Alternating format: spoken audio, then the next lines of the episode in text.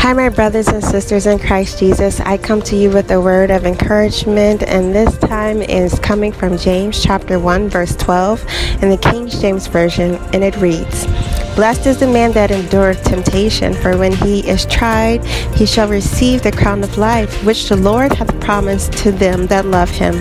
And when I think about this scripture, and when I want you to think about this scripture, is even though that we are in a time of testing and trial and tribulation uh, because of what's happening uh, with the world pandemic of COVID 19, I want to encourage you um, to not lose hope, to not lose faith. I know that many people have lost jobs, uh, have lost securities, have lost families and friends due to uh, this pandemic and this disease.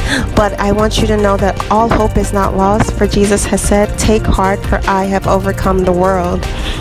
And so know that greater is He who is in you than He who is in the world. And because of that, we can do all things through Christ Jesus.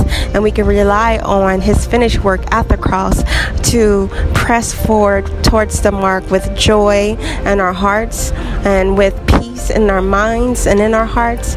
And knowing the good work of God uh, is completed, is finished. And so when we think about blessed is the man who remains steadfast under trial, we think about okay, what trials are we going through at this moment and how can we remain steadfast in the midst of heartbreak and heartache and stress and anxiety and worry, fear and doubt.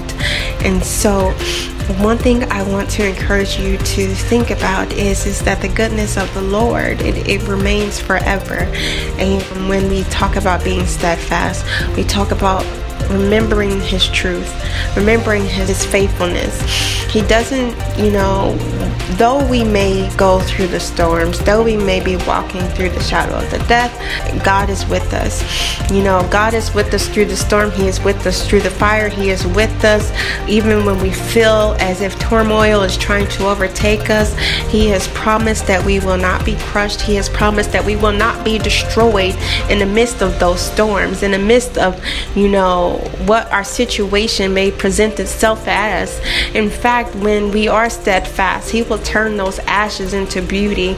And so, um, one way that I believe being steadfast is is just reminding ourselves, you know, in time of heartache, in time of stress, and doubt and worry, is uh, that we pray, we we communicate with Him, we can we continue to fellowship with Him, we continue to invite Him in um, in the partnership of this life that He has blessed us to have, and you know when we pray to Him and we release our worries and our cares to Him, then we are inviting Him into our life, into our day, to help us to take control over our life and over our day. And, and we're giving him permission to allow his blessings and his gifts to consume us that day.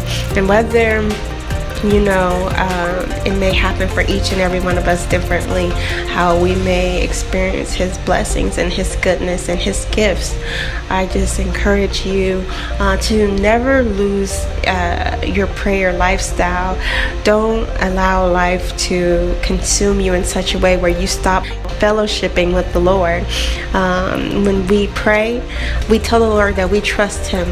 When we pray, we, we tell the Lord that despite what's going on, I still trust you, still believe I can hear from you. I still believe that you know what is happening in a situation and you care.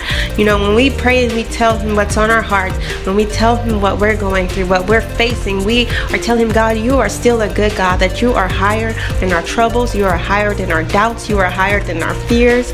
And knowing that you serve a God that is higher than all others and all else, then you can remain steadfast in that truth.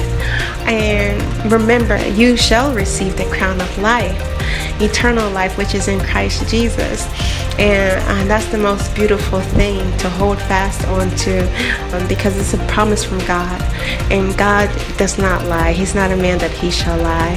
And um, he shall reward those who love him and he diligently seek after him.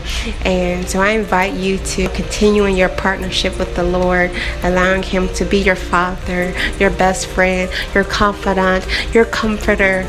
You know, in the morning, wake up and just say, Holy Spirit, I I invite you into my, my day. I invite you to take control over this area of my life where I give this to you, Holy Spirit, or Holy Spirit, guide me uh, this day to do the Lord's will and uh, or to be pleasing in the eyesight of the Lord, or Holy Spirit, uh, though my situation and circumstances don't, you know, look like I'm going to make it out, I'm going to trust you to help me to see another perspective.